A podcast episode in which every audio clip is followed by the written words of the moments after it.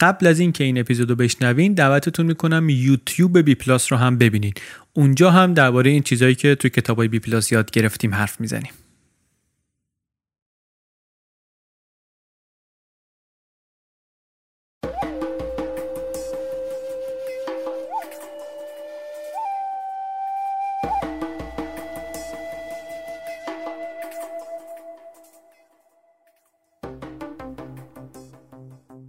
سلام.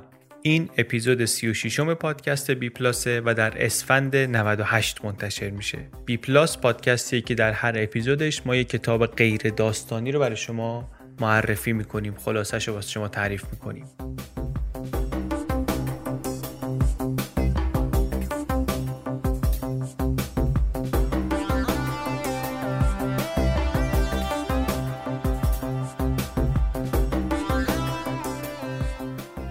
این آخرین اپیزود از فصل دومه. این فصل 21 کتاب معرفی کردیم در این ده ماه گذشته. خیلی هم خوش گذشت به من. حالا آخر اپیزود یه خورده درباره آنچه گذشت و آنچه که خواهد آمد حرف می‌زنیم ولی بسیار سال خوبی بود. حداقل از این نظر از تقریبا هیچ نظر دیگری سال خوبی نبود. ولی ما تونستیم اون قدری که می‌خواستیم کتاب معرفی کنیم و خلاصه بگیم و اینها. اینجا دیگه وقت کسانی رو که علاقه به شنیدن این هواشی ندارن تلف نکنیم. بریم سراغ کتاب. آخر اپیزودی خورده بیشتر درباره مسائل دیگه صحبت می‌کنیم. الان دیگه بریم سر کار خودمون.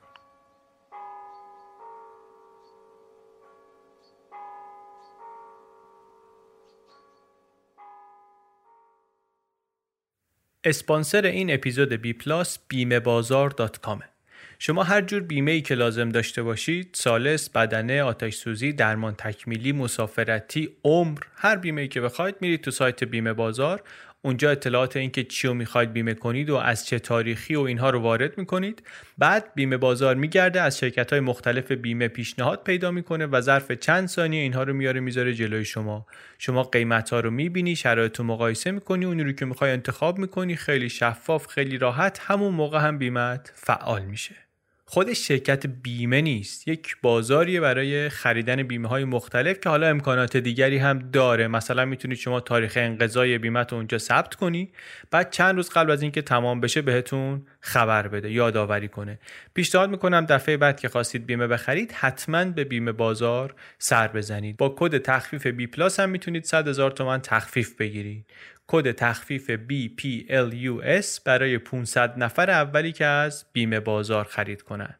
بیمه بازار.com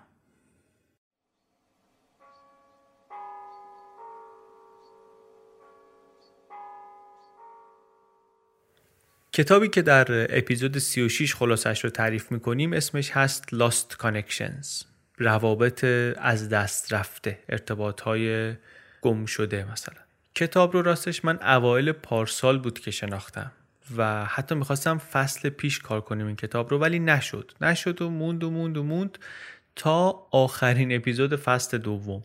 کتاب خوبی واقعا. امیدوارم که شما هم بپسندینش. نویسندش هم هم مصاحبه های زیادی کرده هم سخنرانی های مختلفی کرده. حرفش رو تقریبا تکرار می‌کنه توی این مصاحبه و سخنرانی ها یکیشو ببینین کافیه. ولی پیشنهاد می‌کنم که اگر حرفای توی این اپیزود به دلتون نشست یک دونه حداقل از مصاحبه هاش رو هم ببینید یا بشنوید. بالاتر از همه اینا هم البته پیشنهاد می‌کنم خود کتابش رو اگر که می‌تونید بخونید. مثل بقیه کتابای این فصل تاکیدم می‌کنم دوباره که چیزی که ما اینجا تعریف می‌کنیم جایگزین کتاب خوندن نیست واقعا. دعوت بیشتر به اینکه این کتابی رو که ما خوندیم و پسندیدیم و خوشمون آمده شما هم مثلا بیاید ببینیدش. اون کتاب های بی پلاس که ترجمه شدن و در بازار ایران موجود هستند رو می‌تونید از صفحه از کجا بخریم bpluspodcast.com بخرین. چه کتاب فروشی مغازه کتاب فروشی هم در تهران هم در شهرهای دیگه. الان فکر کنم هم اصفهان هست هم مشهد هست. هم کتاب فروشی های آنلاین. هم ارسال به خارج دارن بعضیاشون هم تقریبا همشون ارسال در داخل ایران دارن به هر جایی که شما بخواین. می‌تونید کتاب رو از اونجا بخرید و هم ما رو خوشحال کنید همین همکارامون رو خوشحال کنید. و در همون bpluspodcast.com پشتیبانی هم هست. کسانی که دوست داشته باشن علاقه داشته باشن پشتیبانی کاملا اختیاری بکنن از پادکست می‌تونن به ازای هر اپیزود یک دلار یا سه هزار تومن پشتیبان پادکست بی پلاس بشن. بریم دیگه سراغ کتاب Lost Connection. Uncovering the Real Causes of Depression and the Unexpected Solution. نوشته آقای یوان هری. امیدوارم درست گفته باشم اسمش. خود تلفظ اسمش سخت.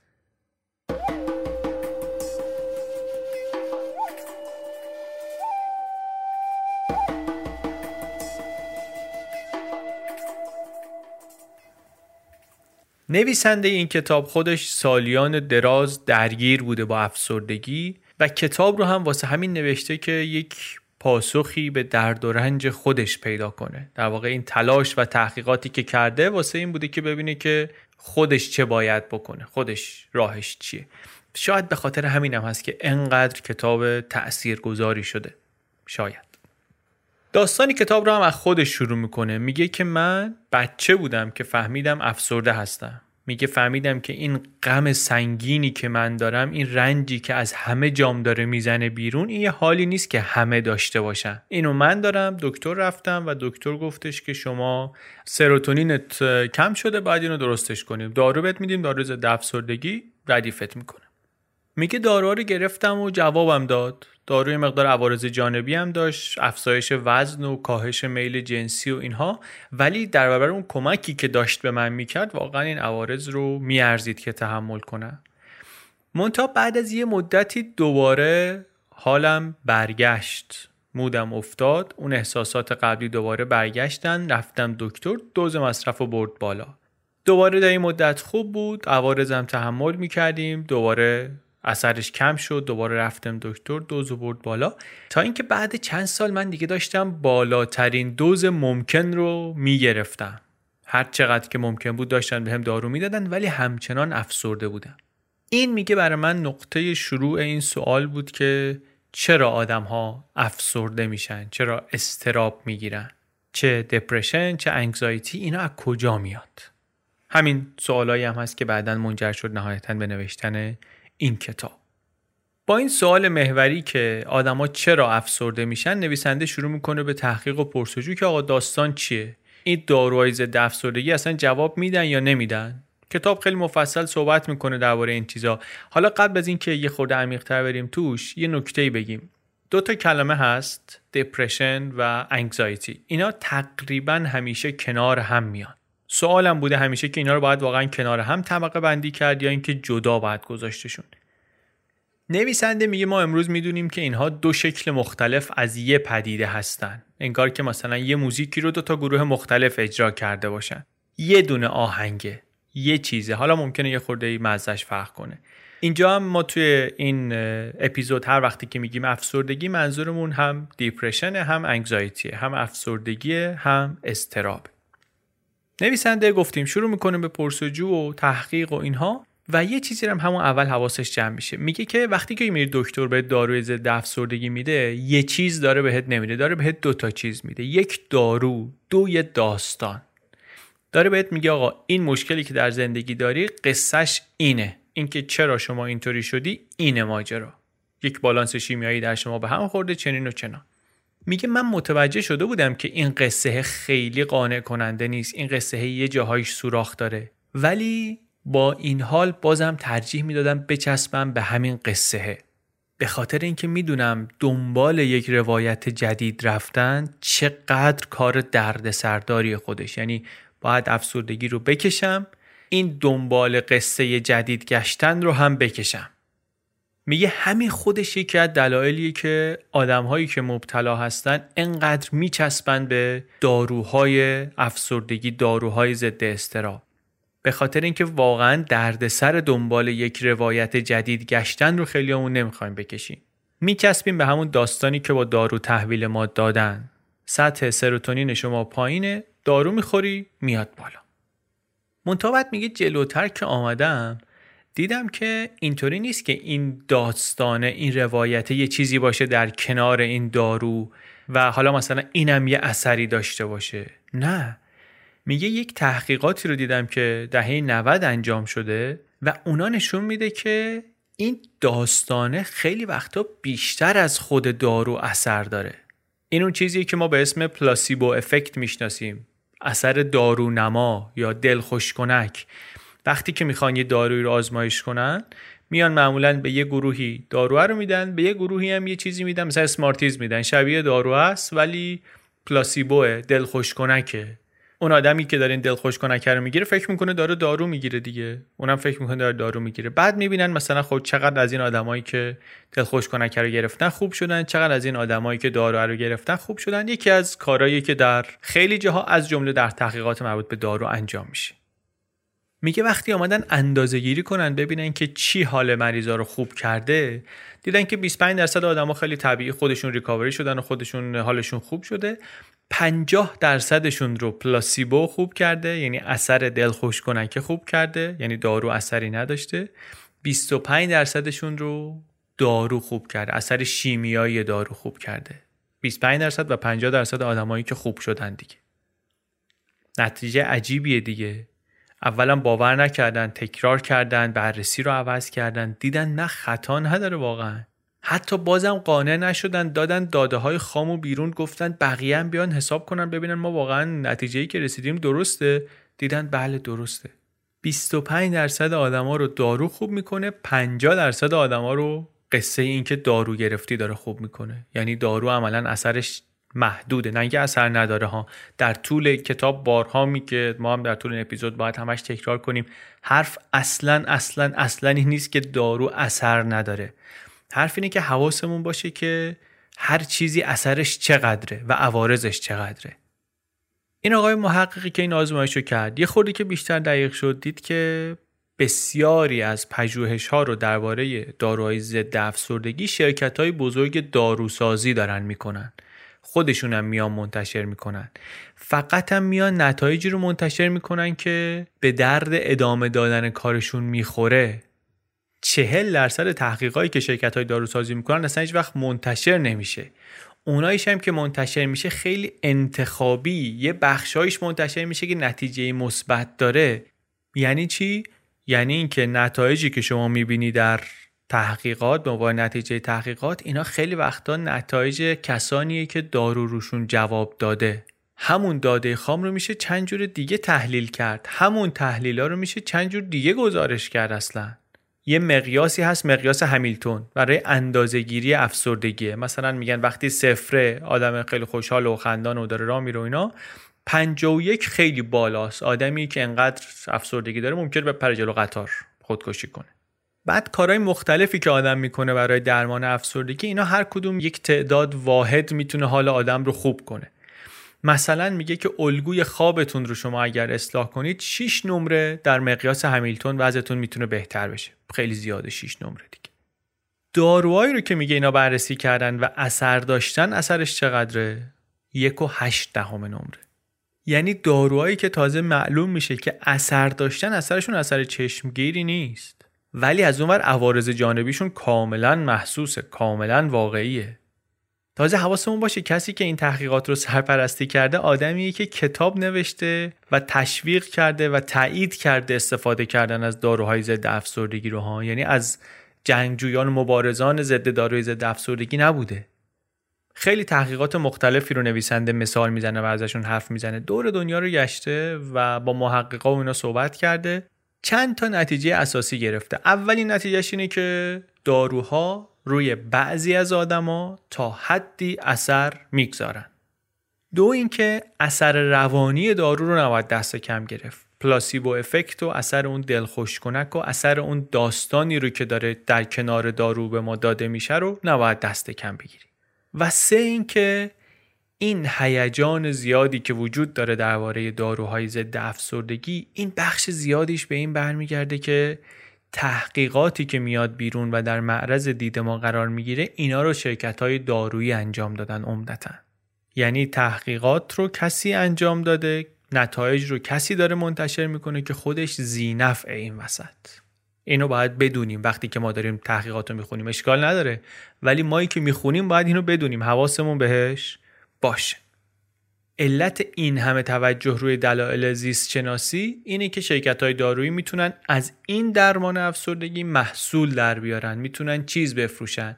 برای همین طی یک روند طولانی بقیه دلایل افسردگی نمه نمه رفتن به هاشیه کاری که نویسنده با این کتاب می‌خواد بکنه اینه که حواسمون رو دوباره ببره سمت اینکه افسردگی دلایل دیگه هم داره ها. دلایل غیر زیست شناختی هم داره افسردگی و استراب و نه تنها اون دلایل هستن بلکه اتفاقا بخش اصلی ماجرا اونا هستن. چی این دلایل؟ حالا یکی یکی میگیم.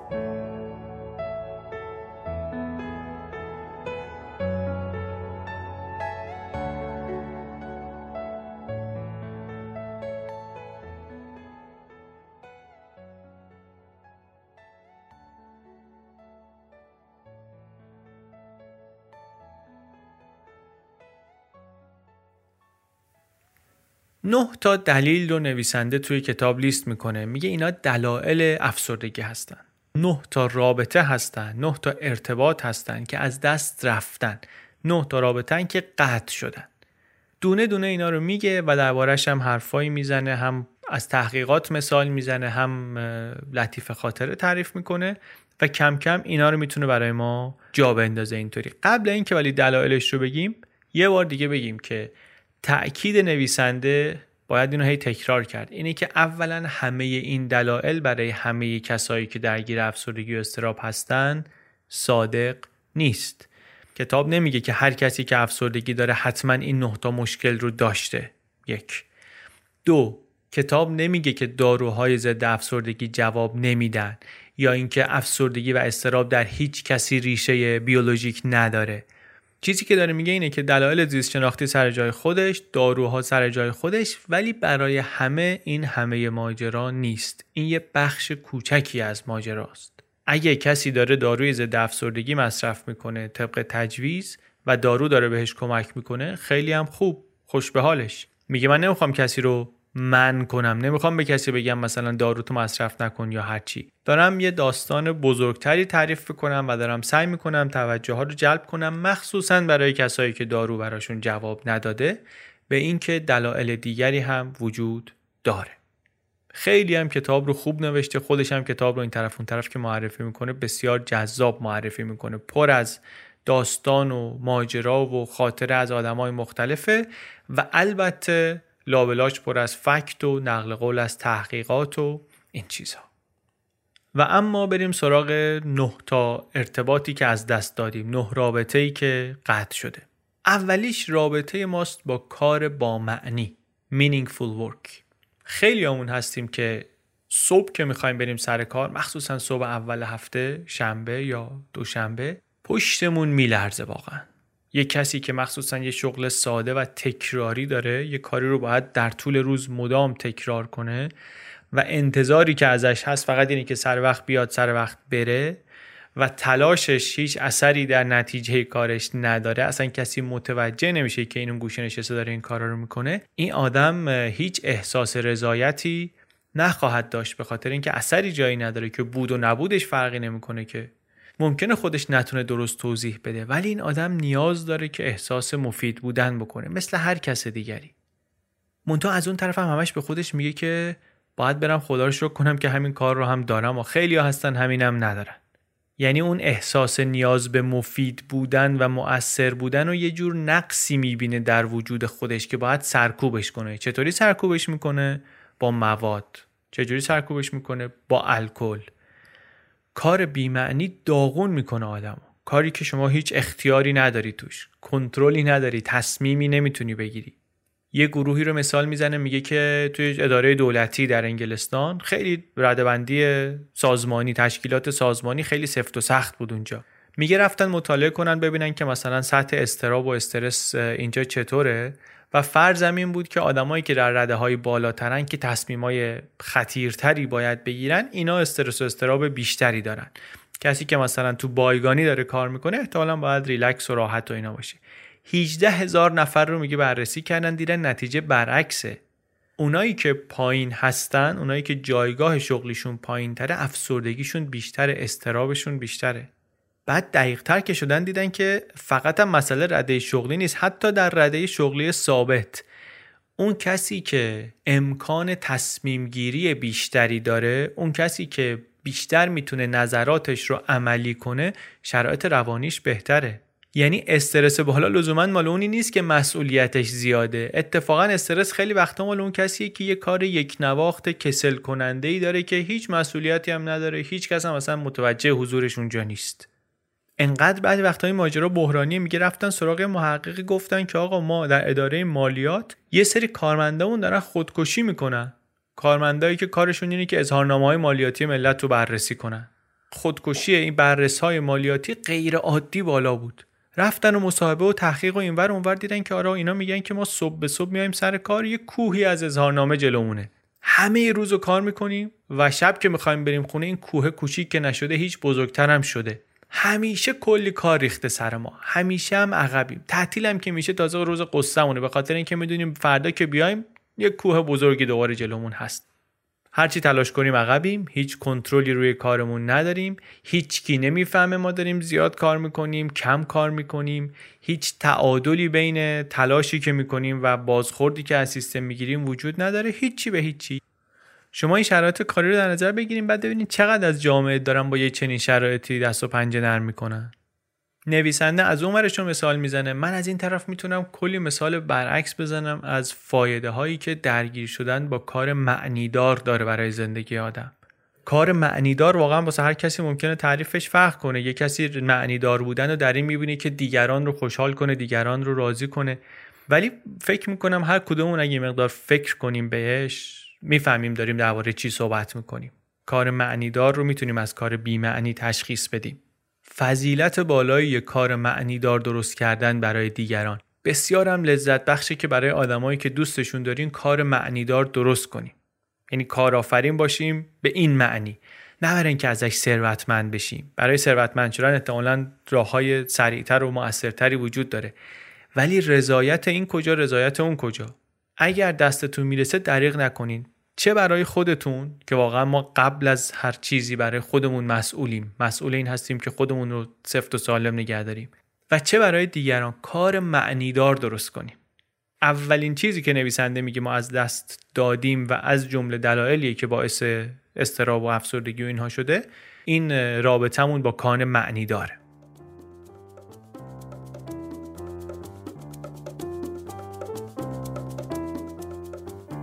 اسپانسر این اپیزود بی پلاس پچ پچه.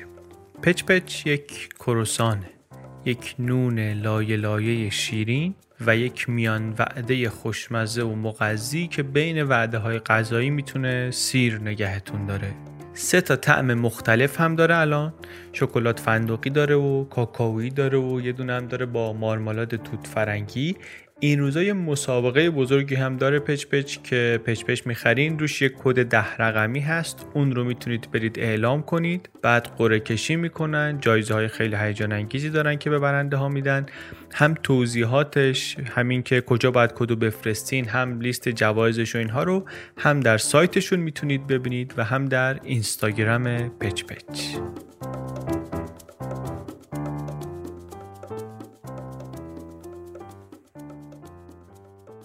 دیگه چی؟ دیگه ارتباط با آدم های دیگه است. چیزی که ما معمولا وقتی میگیم ارتباط رابطه این تو ذهنمون میاد دیگه. تنهایی که الان زندگی های خیلی همون رو گرفته نویسنده میگه که این یکی از دلایل افزایش افسردگی و استرابه حرف عجیبی هم نیست. حرفی که احتمالا از خیلی ها می‌تونیم بشنویم. از نسل قبل از خودمون به راحتی می‌تونیم حرف بارها شنیده باشیم. مغز ما جزیره نیست. اونطوری که قبلا در موردش می‌گفتن. مغز ما با بیشمار پل وصل به آدمهای دیگه به جریانهای دیگه به اتفاقات بیرونی. آزمایش شده این تو آزمایش ها و تحقیقات نشون داده شده که هر چی که حس تنهایی در آدم ها بره بالا سطح هورمون کورتیزول که هورمون استرسه هر اینطوری که آدما تنها تر میشن میره بالاتر. تا جایی که انقدر استرس زیاد میشه که تنهایی می‌تونه اثرش مشابه این باشه که یه کسی فیزیکی به شما حمله کرده باشه. حتی یه چیز جالبتر بگم یه تحقیقی رو مثال می‌زنه میگه که به آدما ویروس سرماخوردگی دادن یعنی گذاشتنشون در معرض ویروس سرماخوردگی.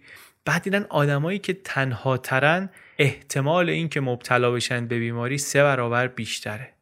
به تحقیقات مختلف میگه نگاه می‌کنیم می‌بینیم که هر چیزی رو تنهایی کشنده تر می‌کنه.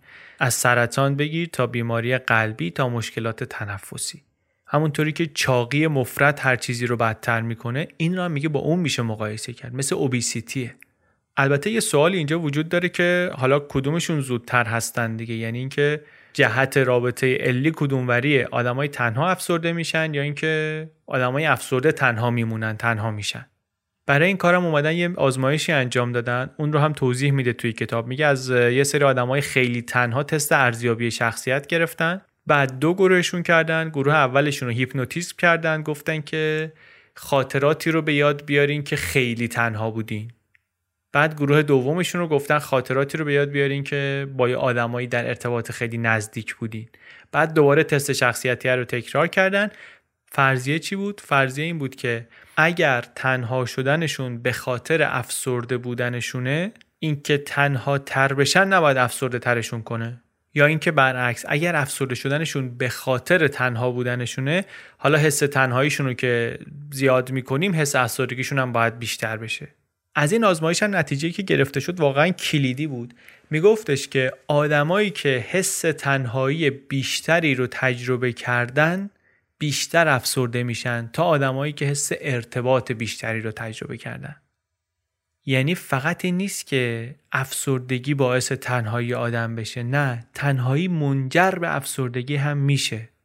چند تا آزمایش دیگر هم مثال می‌زنه در این باره چون واقعا کنجکاو بودن دانشمندا و مهم بوده که ببینن کدوم باعث کدوم میشه. اومدن یه سری آدمی رو در طول چندین سال ردگیری کردن ببینن که اینا چقدر تنها هن، چقدر تنها نیستن شرایط جسمیشون چطوریه شرایط روانیشون چطوره و در طول زمان بالاخره یه تعدادشون افسرده می‌شدن دیگه.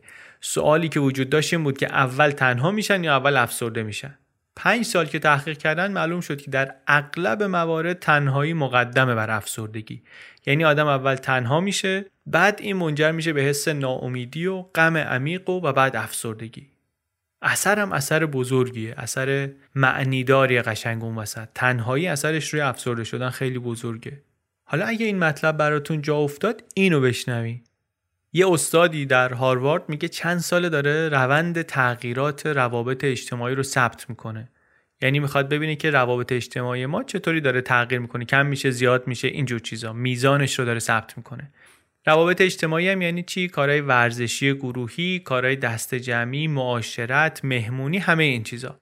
چند دهه همه این روابط اجتماعی در حال سقوط بودن دیگه. از 1985 تا 94 میگه مشارکت فعالانه در سازمان های اجتماعی 45 درصد افت کرد. این عدد اگه براتون خیلی مفهوم نداره این مثاله رو گوش کنید.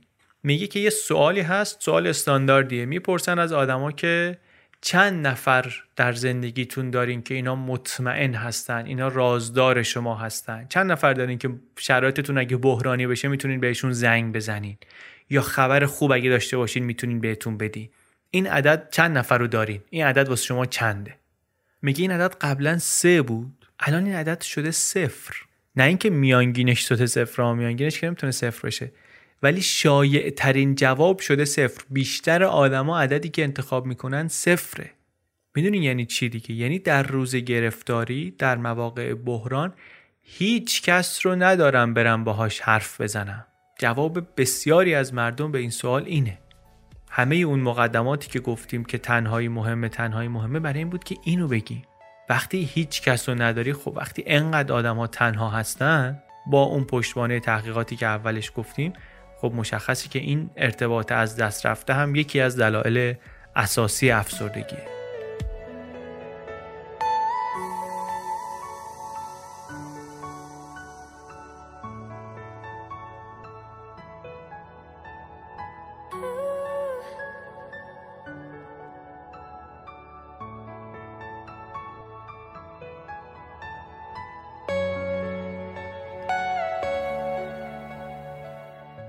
ارتباط سومی که از دست رفته چیه؟ رابطه سوم چیه؟ رابطه ماست با ارزش های با معنی. یعنی چی؟ میگه دیدی مثلا ساندویچ فروشی که زیاد میره همش برگر می‌خوره سوسیس می‌خوره چیپس می‌خوره اینا میگیم جانک فود داره می‌خوره همش آشغال غذا داره می‌خوره بدنش رو پر می‌کنه با جانک فود میگه ما مغزمون رو هم داریم با ارزش های آشغالی با جانک ولیو پر می‌کنیم جانک ولیو یعنی چی؟ جانک ولیو اون چیزیه که تبلیغات تو ذهن ما میریزه و ذهنمون رو پر می‌کنه. کاری که تبلیغات می‌کنه اینه که مدام به ما حس بیارزش بودن میده حس ناقص بودن میده. تصادفی هم نیست که اینطوریه. آگاهانه تبلیغات اینطوری درست میشه که بیننده حس کنه که اگه فلان چیز رو نداشته باشه زندگیش یه جاش میلنگه. نه اینکه فقط میلنگه اصلا بیارزشه. یعنی این کالا رو این محصول و این لباس و این تلفن و این کامپیوتر و این گجت و اینو اگر نداری اصلا چه انتظاری داری که خوشحال باشی خوشبخت باشی؟ بعد اینطوری هم نیست که یه لیستی باشه که بگی حالا تا تشو میرم همه اینا رو می‌گیرم دیگه خوشبخت میشم. نه تموم نمیشه که. یه تحقیقی رو باز مثال می‌زنه میگه یه سری بچه هایی رو اینا داشتن برنامه می‌دیدن لا بلاش تبلیغ یه اسباب بازی رو می‌کردن. بعد یه گروه دیگری بودن از بچه ها که اینا اون تبلیغه رو نمی‌دیدن فقط اون برنامه رو می‌دیدن. بعد میومدن به این بچه ها دو تا همبازی معرفی می‌کردن. می‌گفتن این همبازی اولتونه خیلی مثلا مهربون و اینا. این همبازی دومتونه که بچه خیلی مهربونی نیست ولی اون اسباب بازی بود تو تبلیغ دیده بودین اونو داره. بیشتر بچه ها ترجیح میدن برن با اونی که نامهربونه بازی کنن به خاطر اینکه اسباب بازی رو داره. ما در اثر تبلیغات می‌تونیم روابط انسانی با کیفیت بالاتر رو بدیم. به جاش رابطه بگیریم با اون کسی که اون چیزی رو داره که ما دوست داریم ولی حالا رابطه باهاش با کیفیت هم نیست نیست. تبلیغات هم الان دیگه مثل قبل نیست که مثلا فقط تو خیابون بیلبورد باشه فقط تو مرکز خرید باشه نه. دور و بر رو گرفته. همش یه چیزی هست که نشونت بده که به اندازه کافی قشنگ نیستی به اندازه کافی خوش هیکل نیستی به اندازه کافی پولدار نیستی به اندازه کافی جذاب نیستی به اندازه کافی سفرات خوب نیست. این یعنی چی؟ یعنی که ما مدام داریم ضربه می‌خوریم. مشته که همینطوری داره می‌خوره توی صورت ما توی شخصیت ما. افتادیم گوشه رینگ چپ و راست چپ و راست. یک دنیای سخت و بیرحمی واسه خودمون درست کردیم و معلومه که نمی‌تونیم محافظت کنیم از خودمون. خیلی تمرین می‌خواد خیلی ورزش روح لازم داری که بتونی خودتو از آسیب این جانک ولیوها محافظت کنی. همین یه قلم محافظت کردن خودمون در برابر این موج تبلیغاتی که بهمون به میگه هیچی نیستی خوب نیستی قشنگ نیستی پولدار نیستی فلان فلان فلان همین یه قلم خیلی کاره. و نمی‌تونیم و زورمون نمی‌رسه و میندازتمون به چاه افسردگی. یه تحقیق با مزه دیگری رو مثال می‌زنه. تحقیق اومده یه چیزی رو ثابت کرده که از صدها هزاران سال پیش حکما داشتن می‌گفتن که آقا دنبال کردن ارزش های مادی دنبال کردن این دنیا راه رسیدن به خوشبختی نیست. واقعا چند هزار سال اینو دارن میگن و هی هم تکرار میشه و بازم ما تو گوشمون نمیره. یه محققی میگه آمد یک نظامی درست کرد یه شاخص انگیزه درست کرد. که نشون میده ارزش های زیربنایی در ذهن آدما چیه. پول داشتن و چیز داشتن و زمان گذروندن با خانواده و تلاش برای بهتر کردن دنیا و همین چیزهای مختلفی که آدما ممکنه بگن. بعد میگه اینو برد انداخت رو نمودار میزان افسردگی و استراب آدما. نتیجه چی بود؟ نتیجه همین بود که آدمای مادیگرا آدمایی که فکر می‌کنن رضایت در داشتن چیز میز بیشتره رضایت در پول درآوردن بیشتره اینا سطح استرابشون و سطح افسردگیشون بالاتره. بعد در طول زمان هم که اینا نگاه کردن دیدن روز به روز هم حالشون بدتر میشه بیمارتر میشن عصبانی تر میشن. حرف حرف عجیبی نیست حرف نوعی نیست. ولی من باور کنید مثلا میشنوم از یه آدمی جدیدی دوباره برای اولین بار میگم راست میگه ها. واقعا خوشبختی در پول نیست. چرا تو مغزمون نمیره؟ نمی‌دونم واقعا.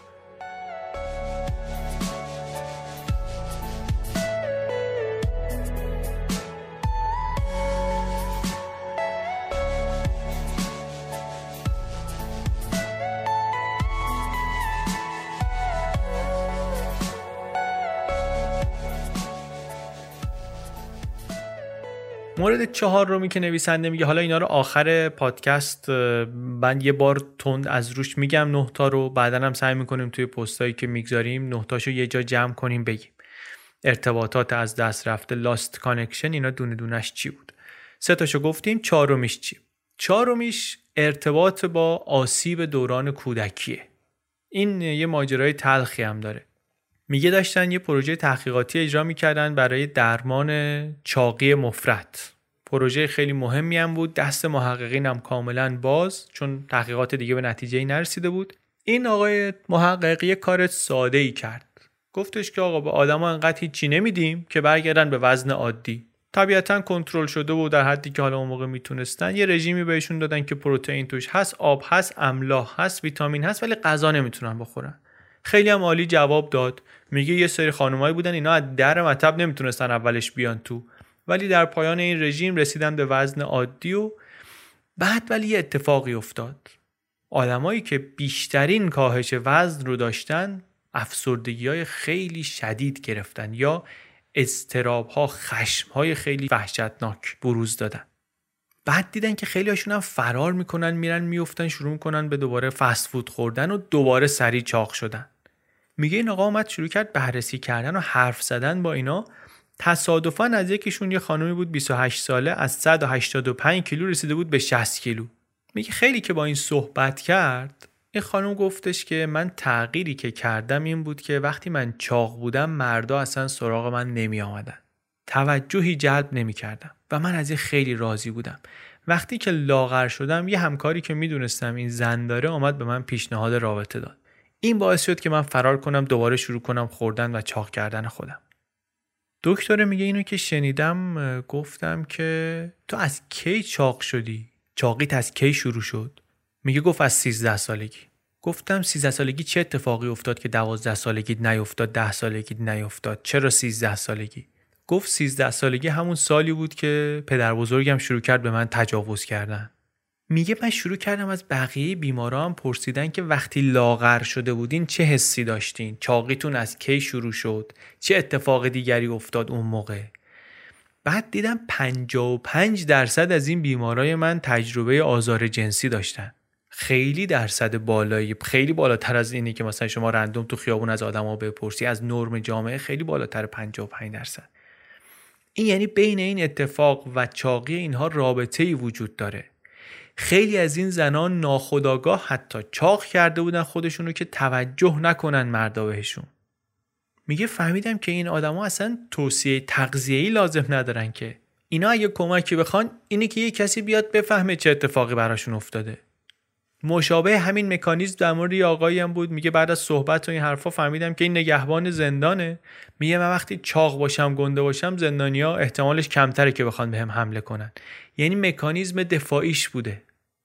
بعد آمدن اینها رو به عنوان تجربه نامناسب در زمان کودکی بررسی کردن بیشتر. ببینن که چه ارتباطی داره مثلا با افسردگی یا با چاقی مفرط. دیدن که هر کدوم از این آسیب های دوران کودکی رو که یک کسی داشته باشه احتمال افسردگیش در بزرگسالی میره بالاتر. 6 تا از اینا رو اگه داشته باشه 5 برابر احتمال اینکه افسرده بشه بیشتره. 7 تا از این آسیب های کودکی رو اگه تجربه کرده باشه 3100 درصد احتمال اینکه دست به خودکشی بزنه در بزرگسالی بیشتره. 3100 درصد. باور کردنی نبود برای محققان نتیجه. آزار عاطفی میگه بیش از هر آسیب دیگری احتمال افسردگی رو می‌بره بالا حتی بیشتر از آزار جنسی. Emotional abuse. مفصلم کتاب توضیح میده که این رابطه بین آسیب دوران کودکی و افسردگی و خودکشی در بزرگسالی رابطه همزمانی نیست رابطه همراهی نیست. این رابطه علی معلولیه مفهوم حرف می‌دونین چیه دیگه؟ یعنی داره میگه که آقا ما روشی که با افسردگی برخورد می‌کنیم اینه که انگار یه خونه آتیش گرفته و ما به جای که بریم آتیش رو خاموش کنیم داریم سعی می‌کنیم دود و بدیم از پنجره بیرون. قافل از اینکه این افسردگی خودش آرزه یه چیز عمیقتری اونو باید بری بهش بپردازی و درستش کنی.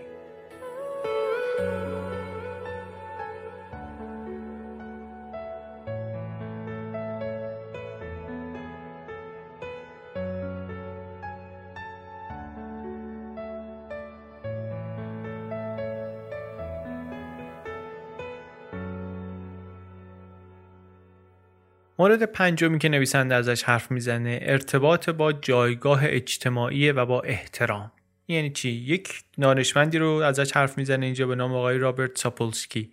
آقای ساپولسکی رو واقعا ما بارها خواستیم تو BPlus ازش حرف بزنیم هر بار به بهانه ای نشده. امیدوارم که یه کتابی ازش کار کنیم یه روزی. ایشون داشت روی بابون ها تحقیق می‌کرد. بابون ها خیلی سلسله مراتب سفت و سختی دارن. سلسله مراتب نراشون هم از ماده ها جداست. ماده ها جایگاه اجتماعیشون رو از مادرشون به ارث می‌برن. نرهاشون یه سری کشتی با هم می‌گیرن در دوران بلوغ. اونجا معلوم میشه که کی چه کار است و اینها. یکی از سوالایی که آقای ساپولسکی داشت این بود که جایگاه اجتماعی بابون چه تأثیری داره روی شرایط جسمی و سلامتیش؟ مثالی که از اون اداره دولتی در انگلستان زدیم یادمونه دیگه. می‌گفتیم آدمی که بالاتر در سلسله مراتب تصور اون اینی که باید استرسش بیشتر باشه پایینیا راحت تر باشن ولی اینطوری نبود برعکس بود. بابونا هم الگوشون همین بود. هرچی بابونه سلسله مراتب اجتماعی پایین تر بود هورمون استرسش بالاتر بود و شرایط جسمی و رفتاریش بدتر بود. بجز یک استثنا وقتی که یک نری نر شماره یک در معرض این قرار می گرفت که جایگاهش رو از دست بده. یعنی یه نر جوان قوی پیدا می شد که احتمال داشت اینو بتونه از سریرش بکشه به زیر. اون وقت سطح استرس این نره هم می‌زد بالا. به اندازه همین پایینیه می‌رفت بالا.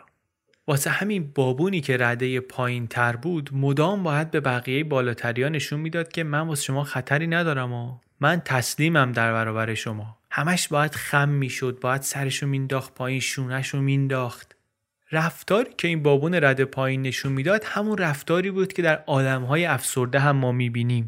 نویسنده میگه این به خاطر اینه که بخش بسیار زیادی از ما الان هر روز در معرض این فشار هستیم که داریم رانده میشیم به سمت پایین. داریم جایگاهمون رو اعتبارمون رو شعنمون رو از دست میدیم.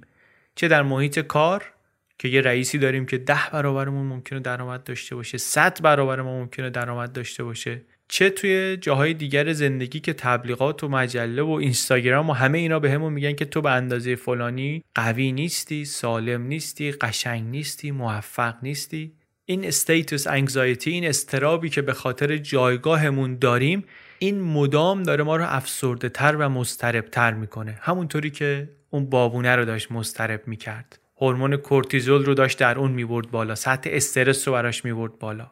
همون رفتار رو ما هم اینجا داریم بروز میدیم.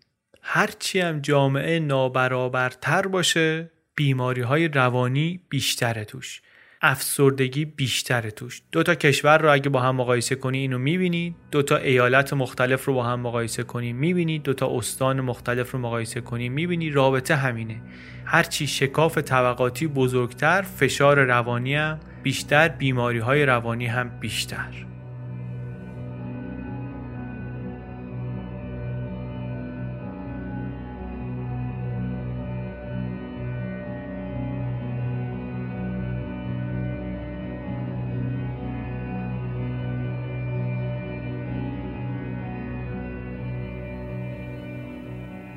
یه رابطه دیگری رو که کتاب میگه از دست دادیم و به همون ضربه زده حلمون داده به سمت افسردگی رابطه با طبیعته. میگن اینو طبیعی دانها و جانورشناس ها و اینا میگن که حیوانات وقتی که در باغ وحش هستن یه جور دیگه رفتار می‌کنن. وقتی که تو محیط و شرایط طبیعی زندگیشونن یه جور دیگه رفتار می‌کنن. بعضی از حیوانات مثلا بونوبوها که شبیه تر از شامپانزه ها هستند به ما اینا رو اصلا میگه که وقتی تو قفسن تو باغ وحشن یه کارایی می‌کنن که تو طبیعت اصلا همچین کارهای خودشون نشون نمیدن. طولانی مدت خیره میشن به, یه جایی یا شروع می‌کنن خودشون رو می‌تونن که خاروندن یا بدنشون رو تکون میدن. میگه اصلا بونوبوهای آزاد این حرکات از خودشون نشون نمیدن.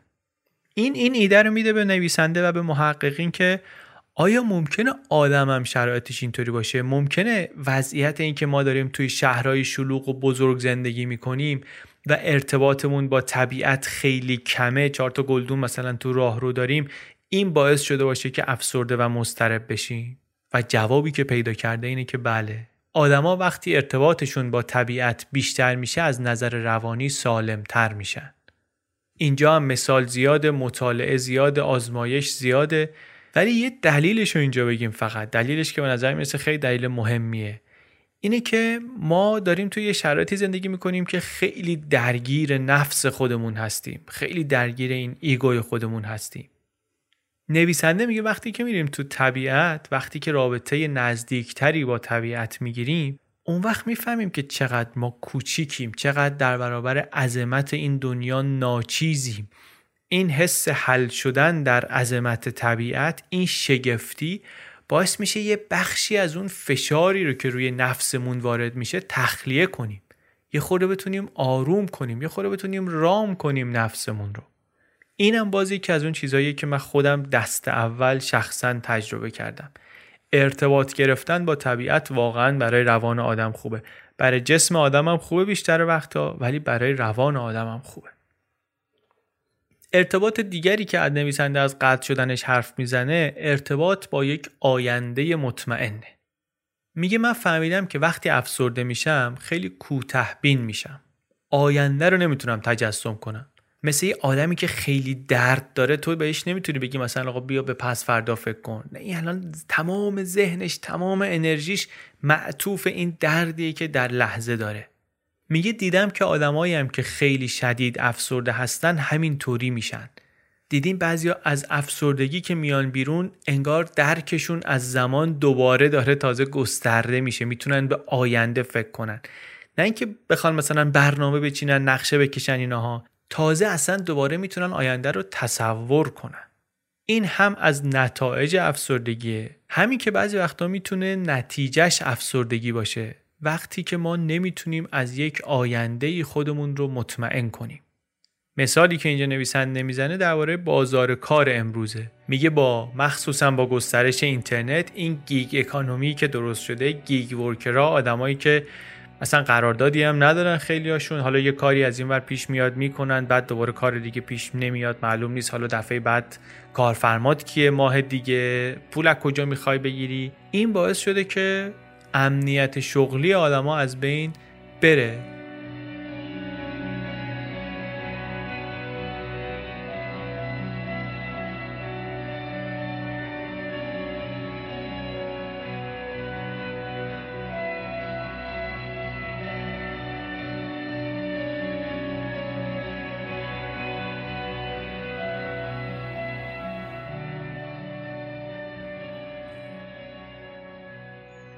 هفت از این ارتباطاتی رو که گم شده قطع شده ما گفتیم. کتاب نه داره میگه دوتا دیگر هم میگه مفصل ترم توضیح میده. همین هفتارم واقعا با کلی شاهد و مثال و هم داستان هم تحقیق محکمش می‌کنه تو مغز. مثل بتون سفتش می‌کنه. ما دیگه هم جزئیات اونا رو نمیگیم همین دوتای آخرش رو نمیگیم. ارجاع میدیم شما رو به کتاب. می‌خوایم بپنیم یه خورده درباره راه حلایی که نویسنده پیشنهاد داره میده صحبت کنیم. میگه این ارتباطات قطع شده. راه حل طبیعتا وصل کردن اینهاست دیگه. ولی حالا ببینیم که بیان نویسنده چیه و چطوری ما رو هدایت می‌کنه به اون سمتی. میگه که دهه 60 دهه 60 میلادی خانومه رفت دکتر گفتش که دکتر جون من نمی‌دونم چمه. اعصابم روانم به هم ریخته. زندگیم خوبه همه چی دارم. هر چیزی که یک زن بتونه بخواد من دارم. شوهر دارم. شوهری دارم که کتکم هم نمی‌زنه. خیلی خوشبختم. ماشین دارم. ماشین لباسشویی دارم. دو تا بچه دارم. توپ توپ واقعا زندگی. ولی نمی‌دونم چرا خوشحال نیستم. دکترم می‌گفت شما راست میگه همه چی داری و اینا. این که خوشحال نیستی لابد یه چیزی هست. بیا این دوا رو بگیر این والیوم رو بگیر. برو اینو بخور و خوب میشی. اون خانومه نمی‌دونست چشه. اون دکترم احتمالا نمی‌دونست چشه. ولی ما الان می‌دونیم اون چش بود. درسته که شما ممکنه که به استاندارد فرهنگی اون روز همه چی داشته باشی ولی واقعا که این همه اون چیزی نیست که یه زن می‌تونه داشته باشه که استاندارد فرهنگی روزه که غلطه. شوهری که کتکم نمی‌زنه و ماشین و ماشین لباسشویی اینا که نشد همه زندگی که شما احتیاج به کار معنیدار داری احتیاج به ارتباط معنیدار داری احتیاج به آینده داری احتیاج به همه این چیزهای دیگری داری که اینجا صحبتشو کردیم. لازم داری به عنوان یه آدم هدف داشته باشی. لازم داری که یه کاری بکنی که به سمت اون هدف ببرتت. حالا امروز هم همینه. شما ممکنه با یکی صحبت کنی بگی من همه چی دارم.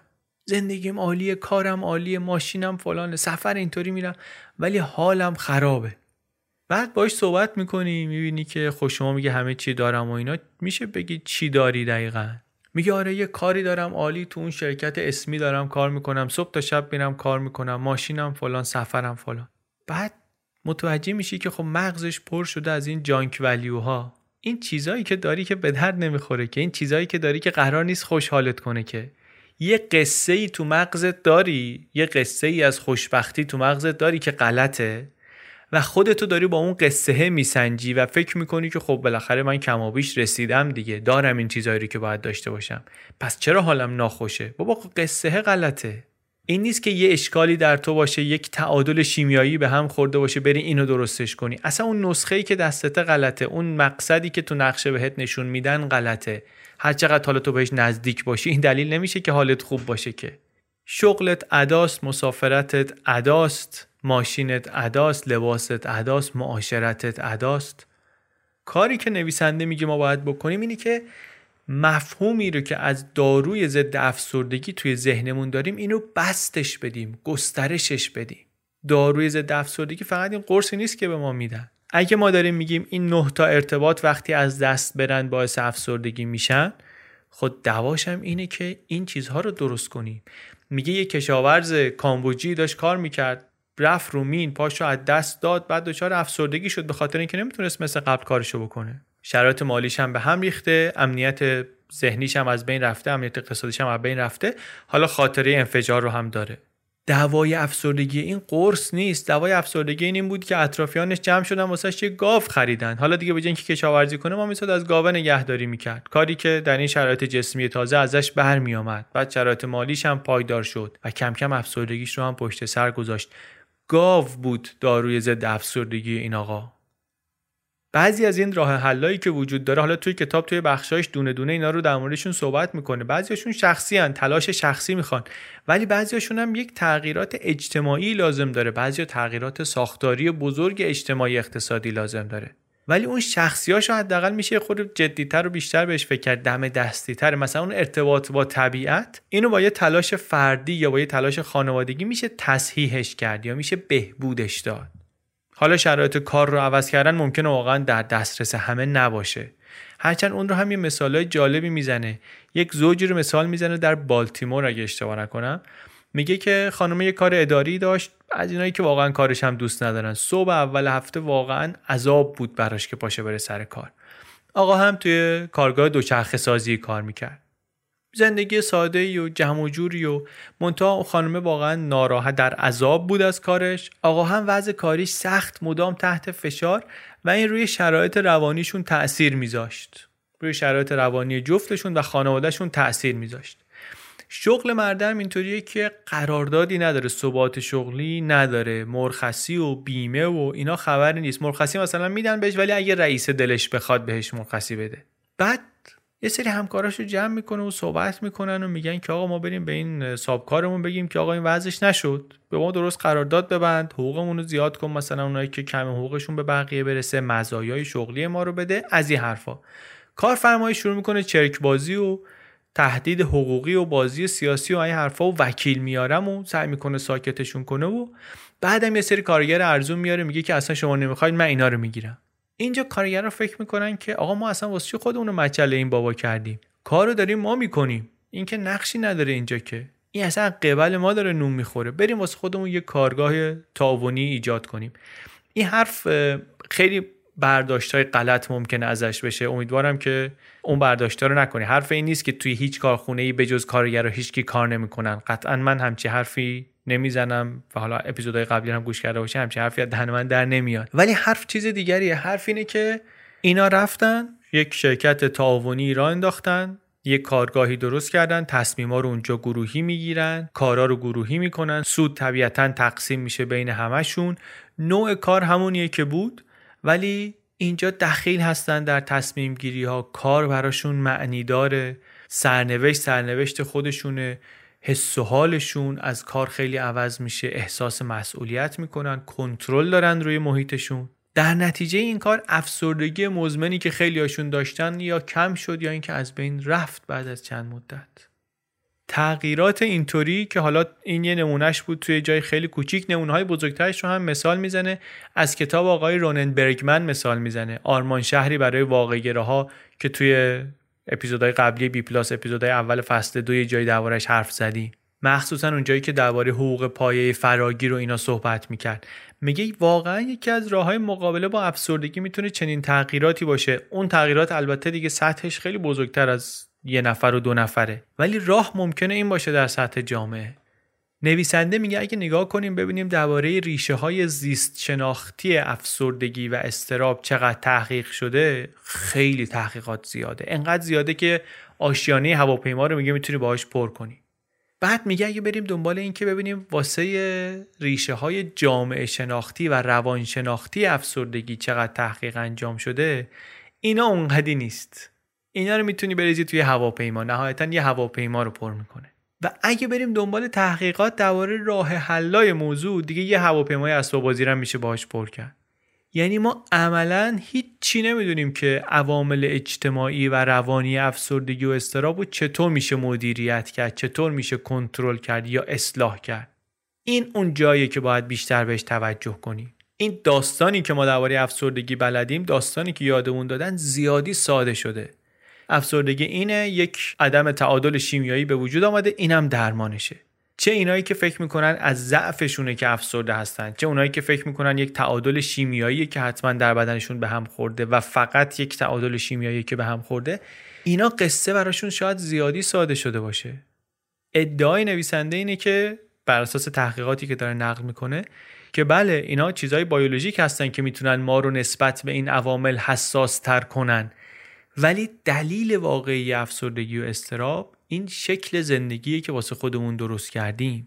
مخصوصا در این نه المانی که نویسنده در زندگی امروز ما شناسایی کرده و من واقعا فکر می‌کنم که شنونده های این پادکست ممکنه کم و زیاد رد پای چند تا از اینا رو تو زندگی خودشون پیدا کنن همونطوری که من پیدا کردم.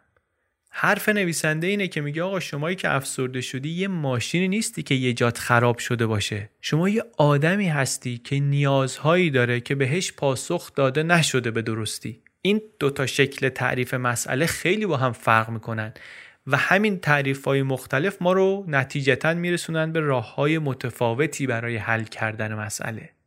ما همونطوری که آب لازم داریم غذا لازم داریم هوا لازم داریم روح و روانمونم یه چیزایی لازم داره. لازم داره که هدف داشته باشه. لازم داره که کار معنیدار بکنه. لازم داریم که حس کنیم دیده میشیم. قدرمون رو می‌دونن. اختیار عمل داریم. آینده داریم. فرهنگ امروزمون متاسفانه یه طوری شده که خیلی از این نیازهای روحی رو داره ازمون دریغ می‌کنه. و اینه که باعث گرفتاری ماست. درست کردنش هم ممکنه حالا از اینجا شروع بشه از همین جاهایی که کتاب میگه شروع بشه. ممکنه از جای دیگری شروع بشه. ولی راستش به نظرم با دونستن این چیزها درباره افسردگی و عوامل افسردگی ما مجهزتر میشیم برای مقابله باهاش و آماده تر میشیم برای اینکه شرایط رو هم برای خودمون و هم برای کسانی که دوستشون داریم یک مقدار بهتر کنیم.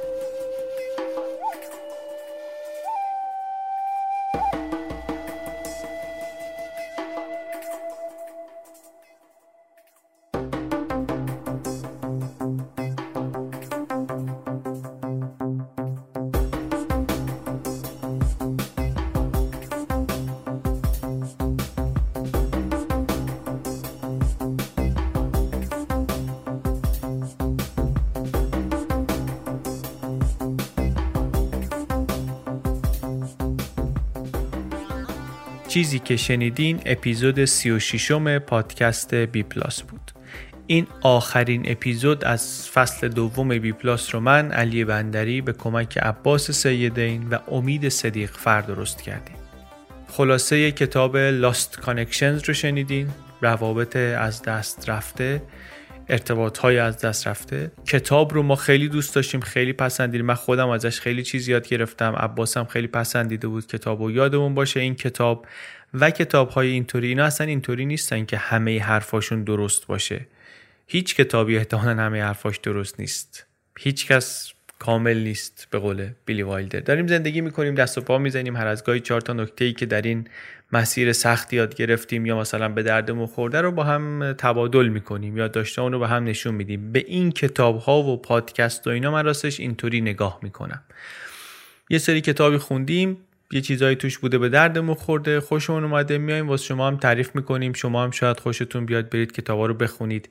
قطعا بین شنونده های هر اپیزود کلی آدم هستن که بیشتر از من می‌فهمن بهتر از من بلدن.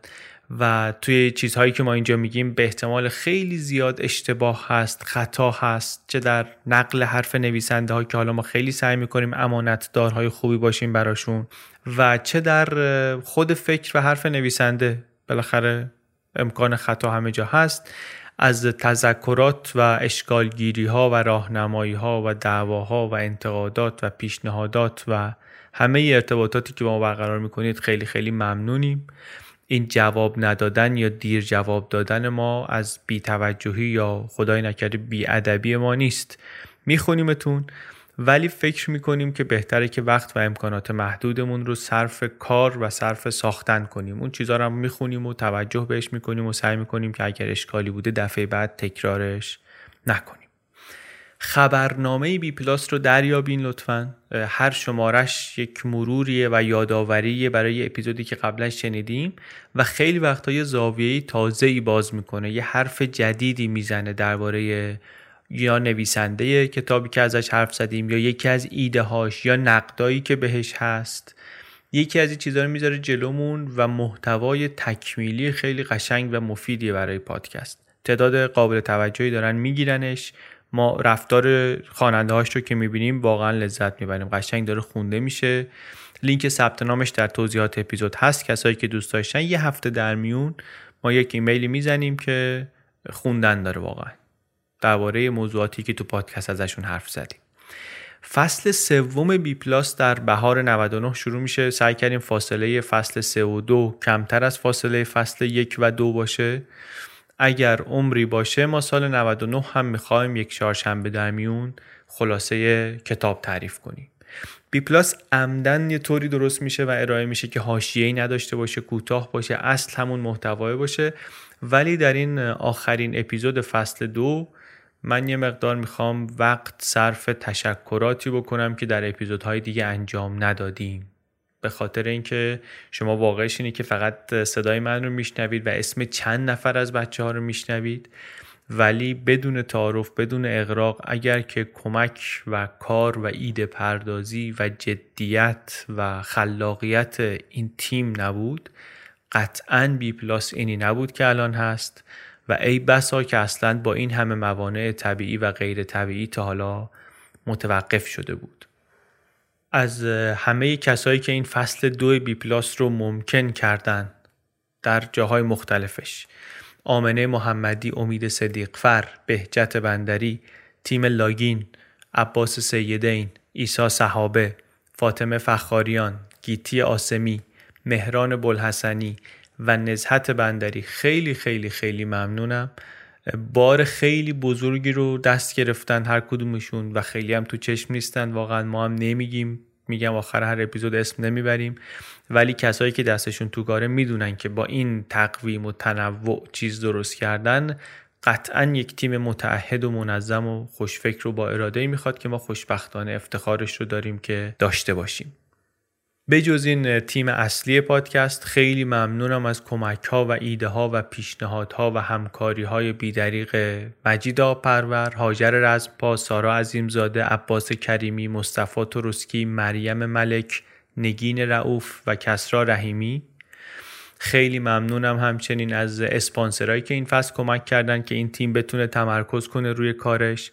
از ناشرهایی که همراه و همکار ما بودن نشر نی، نشر نوین، آموخته و مهرگان خرد. امیدوارم که برای همشون همکاری مثبتی بوده باشه و بتونیم ادامه بدیم در فصلهای آینده هم. خیلی خیلی ممنونم از دونه دونه 732 نفری که امسال پشتیبان پادکست شدن. کمک شما و کاری که شما کردید خیلی بیشتر از اون چیزی که فکر می‌کنید مؤثر و مهمه. و من شخصا و بقیه تیم ما قدردان پشتیبانی شما هستیم. همچنین قدردان همه کسایی که گوش کردن پادکست و همه کسایی که به دیگران معرفیش کردن کسایی که در اینستاگرام استوری می‌کنن پست می‌گذارن. توی این یک سال اخیر بی پلاس حقیقتا رشد عجیبی کرده از نظر مخاطب. این نتایج نظرسنجی هم نشون میده. حالا بعد از این نظرسنجی هم رشد ادامه داشته. ولی می‌تونیم ببینیم که چه مخاطب گسترده و مؤثری پیدا کرده پادکست. فکر کردن به این به من امید میده. دلگرمم می‌کنه و امیدوارم که برای دونه دونه بچه‌هایی که توی این یک سال پوست گذاشتن در این بازی و روح گذاشتن خیلی وقتا توی این بازی به قول آقای طالب برای اونا هم همینطور بوده باشه. دم شما گرم که کتاب پیشنهاد میدین ایمیل می‌زنین ایراد می‌گیرین کامنت می‌ذارین توی سایت توی اینستاگرام توی به اپلیکیشن CastBox هر جایی که کامنت می‌ذارین واقعا خیلی خیلی ممنون. نشون میده که مهمه براتون حرفایی که اینجا زده میشه. دقت می‌کنید بهش. ما هم سعی می‌کنیم حواسمون رو بیشتر جمع کنیم و کمتر اشتباه کنیم. خیلی هم ممنونیم از شما که کتاب ها رو می‌خونید چه حالا اگر امانت می‌گیرید چه کتاب ها رو می‌خرین. مخصوصا اگر از طریق صفحه از کجا بخریم bpluspodcast.com می‌خرین. خیلی ممنونیم ازتون. اگر کلا شنونده پادکست بودید و تا حالا سایتش رو ندیدین پیشنهاد می‌کنم که ببینینش. هم مرور اپیزودهای گذشته میشه. همین که اونجا تو صفحه از کجا بخریم کتاب فروشی های همکارمون رو لیست کردیم.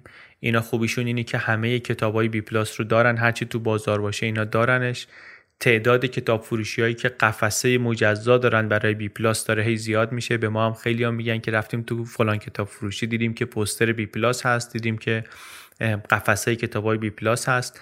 راستش اینه که هر بار که یه همچین چیزی به ما میگن این طرف دنیا من خیلی خوشحال میشم خیلی کیف می‌کنم و خیلی هم افتخار می‌کنم به اینکه آدما دارن اثر میپذیرن از این پادکست و میرن دنبال کتابهایی و می‌خونن و راضیان لیست کتاب فروشی های همکارمون خلاصه تو صفحه از کجا بخریم هست. توی highlight اینستاگراممون هم هست. و خیلی هم ازشون ممنونیم. کتاب فروشی های آنلاین کاواک و جیحون و کتاب فروشی های چشمه کریم خان، چشمه کوروش، چشمه مشهد، خانه کتاب پیدایش، پردیس کتاب اصفهان، کتاب فروشی آوند و کتاب شمس. خیلی از اینها کتابا رو میفرستن براتون بعضیاشون خارج از ایران هم میفرستن اگر که بخواین. ما واقعا خوشحالیم که این امکان رو میدن به کسایی که دوست دارن که کتاب های بی پلاس رو بتونن یک جا ببینن و سفارش بدن و بخرن. ضمن اینکه بی پلاس تنها پادکست فارسی خلاصه کتاب هم نیست. قبلا چند تا رو معرفی کردیم به مناسبت های مختلف. یکی که خیلی فعاله پادکست اپیتومی بوکسه. اسمش مقدار سخته. لینکش حالا توی توضیحات می‌ذاریم. اپیتومی بوکس خلاصه کتاب. سرچ کنید احتمالا پیدا میشه. اون رو هم پیشنهاد می‌کنم که دریابین. هم به عنوان یک راهنمایی برای کتاب انتخاب کردن هم برای اینکه اگه کتابایی رو خوندین من حتی اینطوری هم برام بوده که کتابایی رو قبلا خونده بودم مثلا کتاب اختناق ایران رو و بعد که اینجا دربارش صحبت شد یا کتاب قدرت بی قدرتان رو بعد که اینجا دربارش صحبت شد برام یه مرور دوباره ای شد. پادکست خیلی خوبی. اونم واقعا پیشنهاد می‌کنم که دریابی. تا چند هفته دیگه که ما برگردیم اینستاگرام بی پلاس رو دریابید. اونجا پستای تازه می‌ذاریم درباره کتابایی که قبلا ازشون حرف زدیم. یه live هم می‌ذاریم در فاصله بین دو فصل. ببندیم دیگه. کم کم این اپیزود رو سال سنگین و بسیار سختی رو گذروندیم. امیدوارم که حداقل بعضی از حرفا و چیزهایی که اینجا زدیم و شنیدیم کمکمون کرده باشن کمکمون بکنن. ممنون از پچ پچ و بیمه بازار اسپانسرهای این اپیزود. ممنون از حسین نجفی که موزیک intro ی بی پلاس رو ساخته و از مهران بلحسنی طراح همه کاورها و وبسایت پادکست بی پلاس. مواظب خودتون باشین. ما از اردیبهشت وسط های اردیبهشت امیدوارم که برگردیم و دوباره یک چهارشنبه در میون خلاصه کتاب تعریف کنیم. در بی پلاس پادکستی از چنل بی پادکست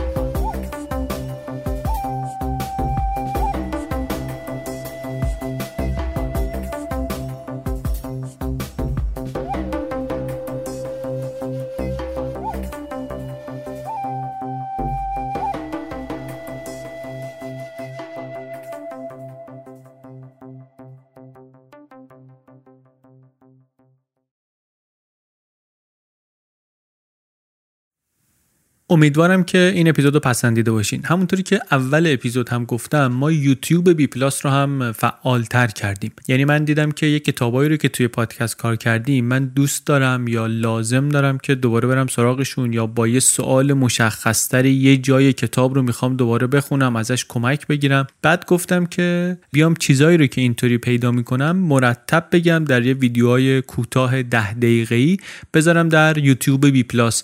مطمئنم که به درد کسان دیگری هم خواهد خورد. اینطوری ما اونجا در یوتیوب هم می‌تونیم با هم این کنجکاوی ها رو ادامه بدیم و کنار هم یاد بگیریم. پادکست بی پلاس رو در یوتیوب search کنید و عضو کانال ما در یوتیوب هم بشید. مرسی.